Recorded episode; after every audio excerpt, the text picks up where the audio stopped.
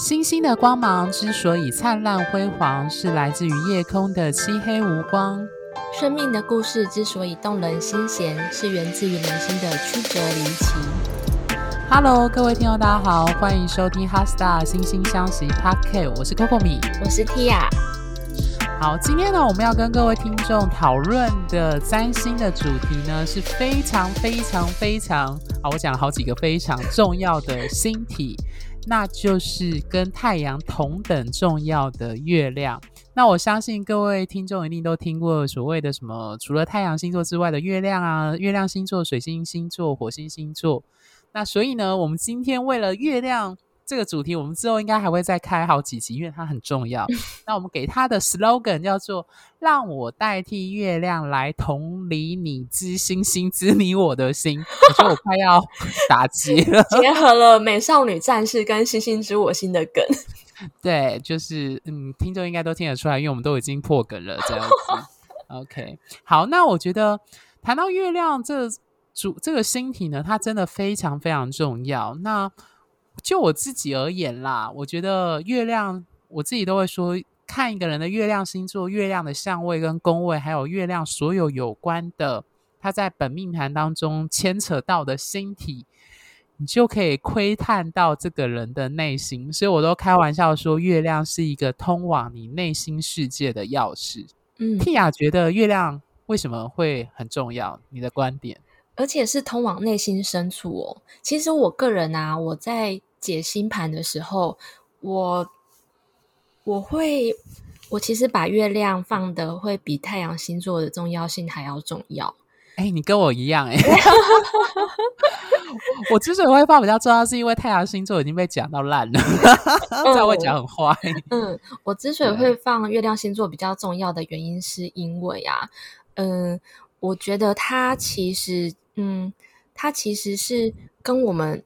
人的内在的稳定跟安全感很有关系，那我相信也跟我们精神的能力很有关系。我相信在一个人的内在是比较安全，然后比较安稳的状态下的情形，他去发展他的太阳星座跟火星的星座，他会发展的比较发光发热，比较有。对生命的热情，所以我对月亮星座很重视的原因就是这一点，因为我觉得它是我们内内在力量的根基。嗯，我听到你讲这里，就想要我们课堂上老师一直重复提到的一个概念：太阳是追求，月亮是什么？需求。所以考一下题啊！所以各位听众有没有听到？一个是追求，一个是需求。有人会说这两者都很重要，我同意。但是当你听到月亮代表的是需求，它其实它代表的是那种日复一日，你每天重复都需要的东西。而且这里的需求是你没有它，你会过得很痛苦，甚至会死掉。但是太阳代表的追求是你渴望它，你希望达到那个荣耀，希望追求到那个东西。对，所以。呃，所以各位听众可以从这两个关键字的差别，大概就可以理解说，为什么我们会将月亮放到那么重的位置的原因，因为它关于我们内在的需求，而且那个需求是往往会透露出我们最脆弱的一面。所以在此，让我文青一下，引用一下马克吐温的一句很有名的话。嗯，我又念英文，因为我忘记中文他怎么翻。他说：“Everybody is a moon。” A moon，然后 and has a dark side which he never shows to anybody。他意思就是说，每个人都像一个月亮，然后都有有一个阴暗的那一面，但是不曾去给别人看到。然后翻译成中文，我们就称为月之里侧。因为大家知道，月亮它会发光，看起来从地球看上看会发光，是因为它反射了太阳的光芒。所以它的其实它的另外一侧太阳没有照到的地方是黑的，嗯，对。所以我觉得从月之里侧这个概念可以去理解到说，月亮星座它其实代表呃不只是月亮星座啦，月亮这个星体它代表的是一种反射跟反应，它是一种因为外在环境而做出的一个回应。因为它会反射太阳光，所以它通常代表的，我觉得从这件事情就可以理解说，为什么在心理占星学会称月亮，包含月亮星座，它往往跟我们的安全感、情绪，还有许多私密的，包含我们的居住啊、本能需求、滋养啊，或依恋的方式，或我们的伤痛跟脆弱的回忆等等，这些都会跟月亮牵扯到。有关系，所以各位听众听到这边就会觉得，嗯，嗯，他感觉他某方面就像太阳一样，好像已经几乎无所不包，好像很难不跟他牵扯在一起。对，他在精神力的影响范围很广泛。那对，我想补充一下，嗯，嘿，你先说。我想补充一下，Coco 米刚刚有提到的月亮星座，它代表我们每每日的需求。这个原因是来自于，其实我们月亮它也代表我们的，嗯、呃。成长过程主要照顾者比较阴性的那个面向，就是也许是妈妈。那如果说主要照顾者比较阴性的能量呈现的部分是爸爸的话，就会代表是我们的爸爸，就它代表主要照顾者照顾的方式。所以其实他会，他就会跟我们童年的时候还是婴儿的时候，就是那一种嗯潜意识。留存下来被照顾的方式有关系，所以长大之后才会变成是我们日常生活中都需要的状态。嗯，所以大家听着有没有听到月亮为什么那么重要？包含月亮星座，原因就在于按照大家还大家知道吗？就是其实有一句话是这样说的，他说两个人交往其实是六个人在一起。大家听得懂吗？就是 A 跟 B 交往，他会在他们的关系中会出现六个人，是除了 A 跟 B 之外，还包含他们彼此的双亲和照顾者。嗯、对，所以老实说，我自己常常讲说，月亮星座，我自己在看，特别是大家都知道来算解命盘或解星盘的人，其实有很多人是要探讨关系，而且特别是爱情或伴侣。那其实这里月亮的重要性就非常非常重要，因为一般人想到爱情都只有想到金星，但是我觉得月亮的重要性，甚至如果你们是已经在交往、已经变成伴侣的状态，其实它会远胜过金星，因为它非常的关乎你跟伴侣在经营关系的方式，包含同居，包含了你们的我们最常讲的爱情当中的安全感，都跟月亮星座非常有关。那套句心理学的说法，我不知道各位听众有没有听过所谓的那种焦虑型依附，或那种呃安全型依附，就是它好像有三个概念。嗯、那它其实也被心理占星学拿来用。我们在谈说，到底这在伴侣关系或爱情当中的那种依附关系，为什么有些人特别没有安全感，有些人控制欲特别强？它都在我们的占星的概念里，其实有很大程度都可以从月亮。它的相位跟星座看出个所以然，所以月亮星座很重要。就是往往我常这样说，就是最能够理解你自身月亮特质的人，通常是在情感关系或空间上跟你最紧密、互相重叠交织的人。那包含了刚刚蒂雅讲的，就是主要照养你长大的亲人。过往以前，我们都会认为是母亲没有错，那是但是在现在两性平权的现代或性别平等的现在，其实照顾亲呃照顾小孩的工工作已经不单单只限于母亲这件事。当然，我们是希望尽量平等啦。那当然就是说，我们会说，呃，已经不会像以前只连接到母亲或阴性的特质，因为在占星学里面，月亮通常是代表的是阴性的行星，通常跟母亲。嗯家庭有关，那当然我们现在已经不会说单就母亲，通常会说主要照顾者。嗯、对，那所以当然也包含了主要照顾者啊、伴侣，或者是孩子，或者某些非常亲密的挚友都看得到。嗯，补充一下，刚刚 Coco 米有讲到的，他说一般人谈恋爱的时候会看金星嘛，嗯。但是我自己啊，我都会先看月亮，因为月亮是我们每一个人的月亮星座，代表他照顾人的方式，跟他渴望被照顾的方式。所以，当会有照顾这件事情发生的时候，代表彼此之间是一个长期伴侣的状态。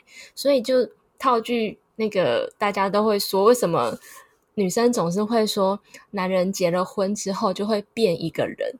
这其实。非常容易发生。如果这个人的月亮跟金星不是同一个星座的话，他结婚之后就会变一个人，他会变成他月亮星座的样子。嗯，然后我最近看了某一个，因为我最前之后某之后要去接一场，就是在上电视台的演讲，这样就是我要用客家话讲，我不知道我讲不讲得 出来。Anyway，用客家话讲占星真的是一个非常大的挑战。那那时候我就看了一个来宾的命盘，他的太阳跟水星是那个双子。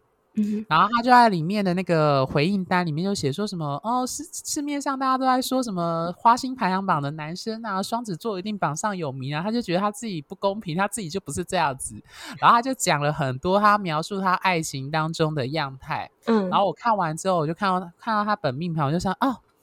他的月亮是在天蝎，他的金星是在巨蟹，然后我就大概知道、嗯、为什么他会这样说了，完全不像，因为他的文字描述就给人感觉完全不像双我们一般想象的金星双子或月双子的感情观。嗯哼，嗯哼，对，而且他又是月明和相落天蝎，哦，特别的执着，没有啦。呃，某方面来说是完全不像双子座，所以他才会抱怨说，人家都说双子座花心，可是他觉得他没有，他真是背了一个好大的黑锅。呃，所以我还我们还要再次。再三强调，不能单单看太阳星座，就这个原因。对，对我们真是每一集都会三生五令，因为听众不是从第一集开始听的，所以我们都要一再强调这个观念。对，因为没办法，在市面上已经太常单就太阳星座去讲，可是我觉得也没办法，因为大家一般人通常都只会知道太阳星座啦。嗯，对，嗯嗯，就是为什么我们我们现在存在在讲 Podcast 对，是没有错，帮助大家厘清一些疑问。这样，嗯嗯。所以我觉得刚刚 Tia 讲的那个部分，其实我自己觉得非常的认同，就是在于就是刚刚讲到伴侣关系这件事情，或者是呃伴侣关系经营，Tia 会特别着重月亮更胜于金星这件事。那我自己会也会特别着重月亮，是因为月亮跟爱情或关系经营当中也有一个东西非常非常的有关，那就是情绪表现。嗯，从一个人的月亮星座可以看到他很强烈的呃情绪的特征跟表达。嗯，有一句俗谚，我不知道各位听友有没有听过，叫做“月有阴晴圆缺，人有悲欢离合”。嗯，Tia 有听过吗？有，好像是某一首歌。旦夕祸福。对，人有旦夕，好像也是旦夕祸福。也有人是这样，哎，嗯，好，我去查一下，没关系。悲欢离合听起来好像也很适合。听一听就觉得这集是不是应该要在中秋节的时候放松啊？嗯，对，应该在中秋节，不过我们离中秋节对还很久。嗯，我觉得为什么会谈到月，我特别着重月亮这个星体跟情绪有关，是因为我一直觉得理性的东西很好谈，但是谈爱情谈。关系很难忽略情绪跟私密的那个感受，所以我觉得人性最复杂、难理难以理解的地方，并不是那种我们理性理智可以去辩论说哦，这件事情谁对谁错这样子的去二分法的，而是我觉得人跟人之间最难解的是情感跟欲望之间纠葛无解的命题。我觉得这在爱情当中最常见。嗯，而且月亮其实啊，它嗯。呃如果说太阳代表我们的表意识好了，其实月亮代表的是潜意识。我们有很多的情绪，它其实是来自于潜意识。那这潜意识可能就跟童年或者是胚胎经验等等有关。所以常常情绪在发生的时候，大部分的人会不太知道说自己情绪的来源是什么，然后也不一定知道说怎么样去理解跟照顾这个情绪。嗯。我觉得情绪，所以其实很多听众，我不知道各位听众有没有这样的感受，就是你在某一些时刻会发现自己不由自主的某一句话、某一个场景、某一个眼神，它已经重复出现了。那个东西一出现，马上就会引起你强烈的情绪反应。对，我不知道各位听众有没有这种感受，就是你很难，你很难去制止它，它是第一反应就跑出来的。对。对，我觉得那就会跟在我们占星师的眼中，就会通常会跟月亮很有关系。对对对，月亮，然后我们同时也会从月亮的嗯星座啊、相位啊、宫位啊，整个去看，也许是跟童年有关的经验，或然后促使这一些情绪莫名其妙的发生。嗯，嗯对，那，那当然，嗯，当然这部分我们其实，在之后我们有将近四集都会。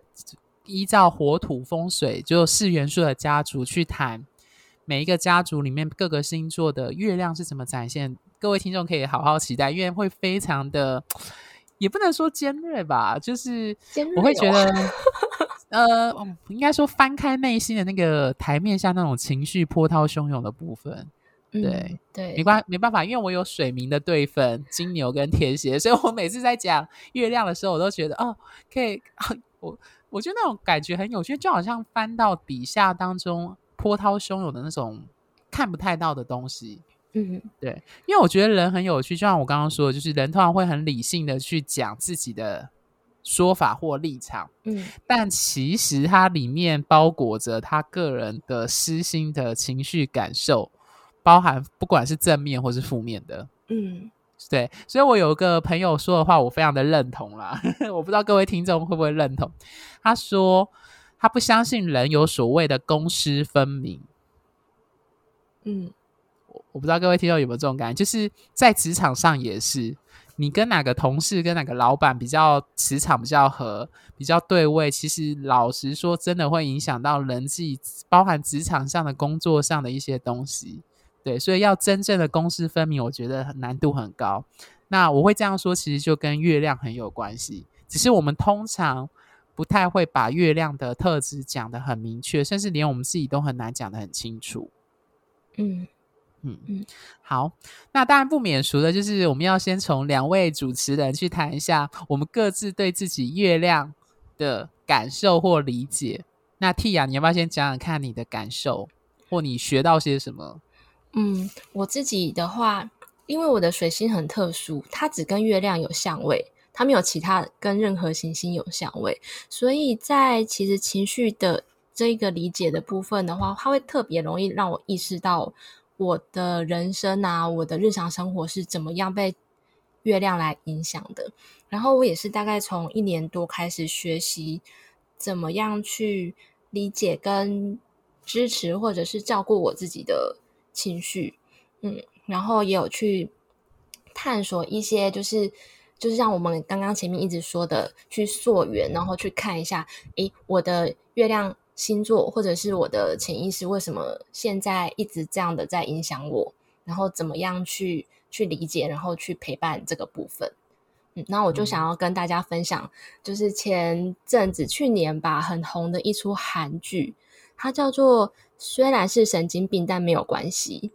这出剧就是很多人会看到哭，因为我一开始介绍给我同事的时候，他前面他就一直念我说：“你怎么会介绍这出剧给我？”我看了一直哭，一直哭。诶 因为这出剧的男女主角，他们大概在说明的故事，就是他们童年的时候，呃，有遇到一些主要照顾者情感忽视的一些状态，或者是以一些。童年的情况下不是很好的被对待，所以导致了他们长大之后，其实发发现，像女女主角她自己就有嗯可能精神上的状况，然后男主角也有发现说，他其实内心有一个很大的悲伤，因为男主角他的哥哥是一个精神患者，所以他从小就要花很多的心力去照顾哥哥，他没有办法去享受自己身为小孩子的一些。快乐，他永远就是承担着责任，然后包括他母亲就一直都跟他说：“嗯，你就是不能玩，你生出来就是要照顾哥哥的。”所以当他有任何的情绪的时候，他母亲都不会意识到他的情绪，所以他总是被忽略的那一个，因为妈妈的注意力都在生病的哥哥身上。那所以从童年的这一些状况的话，它会影，它会反映在我们的月亮。月亮的星座上面，所以也会影响到他们长大之后的精神状况啊、情绪啊，还有内在的一些稳定性的表现上。所以这其实影响层面真的非常的大，而且它不是不是就是说像是身体的单纯身体的疾病吃西药就好了，它会影响到我们的精神上面的正常能不能正常的发挥。所以我觉得月亮。月亮对一个人，他的生命、他的生活都是非常非常重要的，都是我们要好好去平衡的这一块。嗯，我听听啊，你刚刚讲的部分，就是我还蛮好奇，你刚刚说你有月亮跟哪个啊？水星是不是？水星四分相，四分相。你的你那时候的感受到是什么？具体的状况，或者是某一些经验？嗯，具体的状况跟经验，这这个说起来会很长 啊，真的吗？对对对，但是但是总归来说，就是我后来知道说怎么样去照顾我自己的情绪，那个情绪也不是说是一个。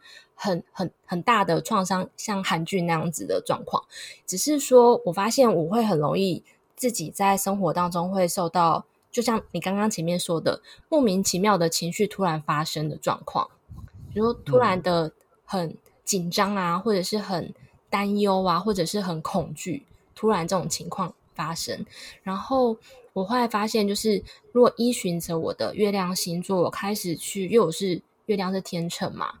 所以就是我用风象的方式去去照顾他，去写下来说，诶，去理解说我现在到底是什么样的状况之后，我发现某种情况下，我们那个潜意识那个他会被康挡，他会被安抚下来。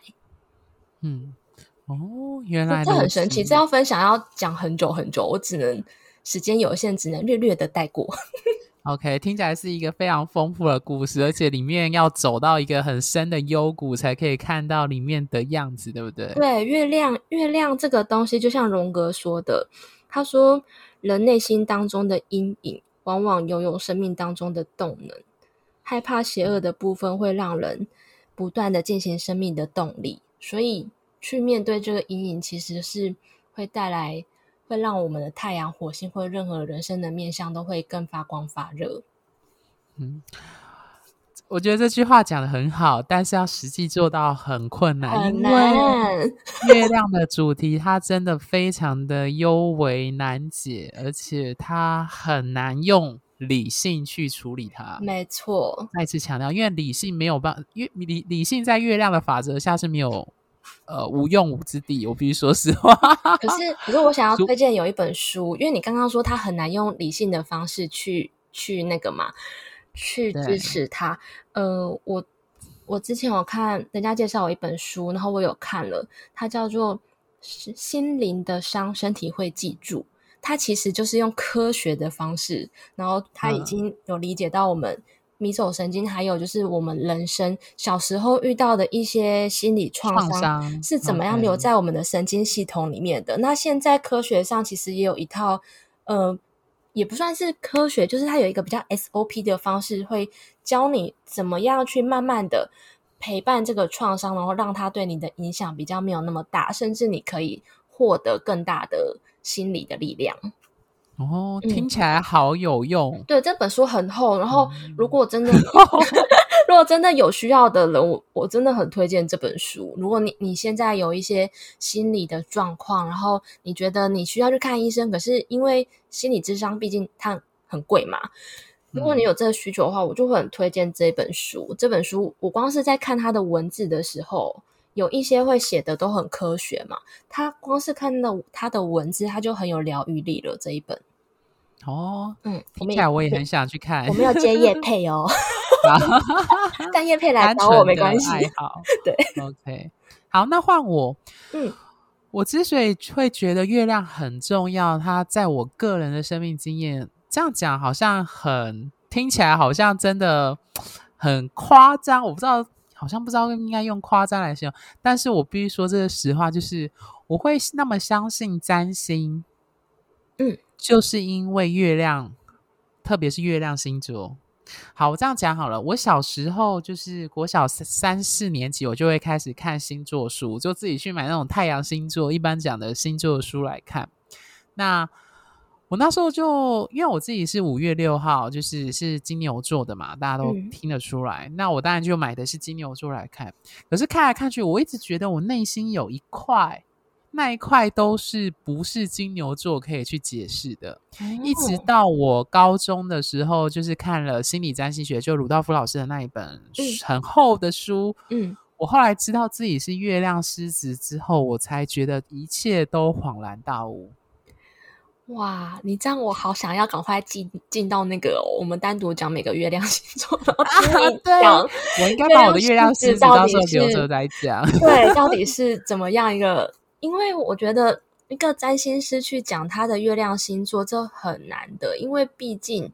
我虽然很想要十二个月亮星座都去体验，然后去真的往内去剖析，说到底怎样会让我们难过，那我们怎么样照顾自己？但是毕竟我就只有这一辈子，所以我觉得就是这个很需要，嗯，听同行的，然后或者是个案，然后去讲他们的月亮星座，因为因为每个人都对自己。如果像你有对自己有很深的认识的时候，讲出来的都会很精华。嗯，我觉得呃，当然好，那就让我卖个关子，到时候讲到月亮狮子座的时候，我再来讲到底我怎么感受到自己的月亮狮子这样子。嗯，可是我可以先提醒各位听众，其实我觉得身为占星师有一个地利之便啦。其实我们刚刚有说过，要知道你月亮特质的人，往往是在情感关系或空间上与你很紧密重叠的。亲人、伴侣、孩子跟自由，嗯、所以我觉得我身为占星师，你知道吗？就有一个偷吃布偶方法，就是要好朋友，非常要好的那种朋友，或你男友，或是伴侣，嗯、或是你的家人，嗯、你收集他们的月亮星座，就可以得到很多资料，因为你可以看到他们的私密的部分。嗯，对，当然不会像你了解你自己、观察你自己那么完全啦，但是你可以观察到哦。原来月亮处女是这样展现，或者是月亮母羊是这样的特征。对，对，嗯，我觉得好这样讲会不会让听众非常的有兴趣？这样子，我想再多举一个例子。好，之前我有一个闺蜜，她来咨商，她那时候还是暧昧的男友，还不知道要不要在一起。然后她就她就觉得说，她她她讲了她男友一些就是比较摩羯座的的性格，然后她男朋友的。嗯，那时候还没是，还不是男朋友。星盘一看是太阳摩羯座，月亮是双鱼座的。然后这个时候呢，我就跟他说，因为他很他很困惑，他不太喜欢那个摩羯的特质，就是可能比较严肃啊，然后比较有一些现实感很强。对，任务，然后都派很多任务给女朋友这样子。好，好对，然后我就跟他解释了大概月亮双鱼座。怎么样照顾伴侣的方式？我问他说：“这个会是你喜欢的吗？”他说：“是。”那我就说：“那我觉得这个人你可以试试看。”后来他们就结婚了。重点是他结婚以后，你有跟他再再次比对一下他的资料吗？哦，他他其实后来呃当男女朋友之后，他就有慢慢感受到我说的月亮双鱼的那个他喜欢的特质，所以才会结婚的。哦，老实说，月双鱼跟月摩羯，呃，跟太跟摩羯座的特征，其实落差还蛮大的。我自己觉得啦。对对对，所以我 是一个是非常的浪漫到没有界限，一个是疆界规则很明确的星座。对对，所以你知道我们占星是多么有价值了吧？对，应该说我们可以常常做偷吃步的动作。对，我真的觉得我当了个月老呢。对，嗯，好，那我觉得。其实谈到心中的，呃，我觉得我常常这样讲，月亮星、月亮或月亮星座，它其实就代表了一种我们常说心中月亮谁人知，或者是到底要怎么去知晓。那在我们的人际合盘啊，或者是在其他技巧中，我觉得月亮的月亮对于关系的经营，它非常非常重要，是因为我觉得人很难不去这样讲好了。你在刚认识一个人的时候，你或许会修饰你自己，你可能会用太阳的星座或用是上升星座去跟别人互动。嗯，但是关键在于是，如果你们的关系越来越亲密、越来越紧密的时候，你不可能把你的月亮特质藏起来，因为你任何。试图掩埋或假装月亮的影响不在的做法，最后都不会让你跟这个人变得亲近。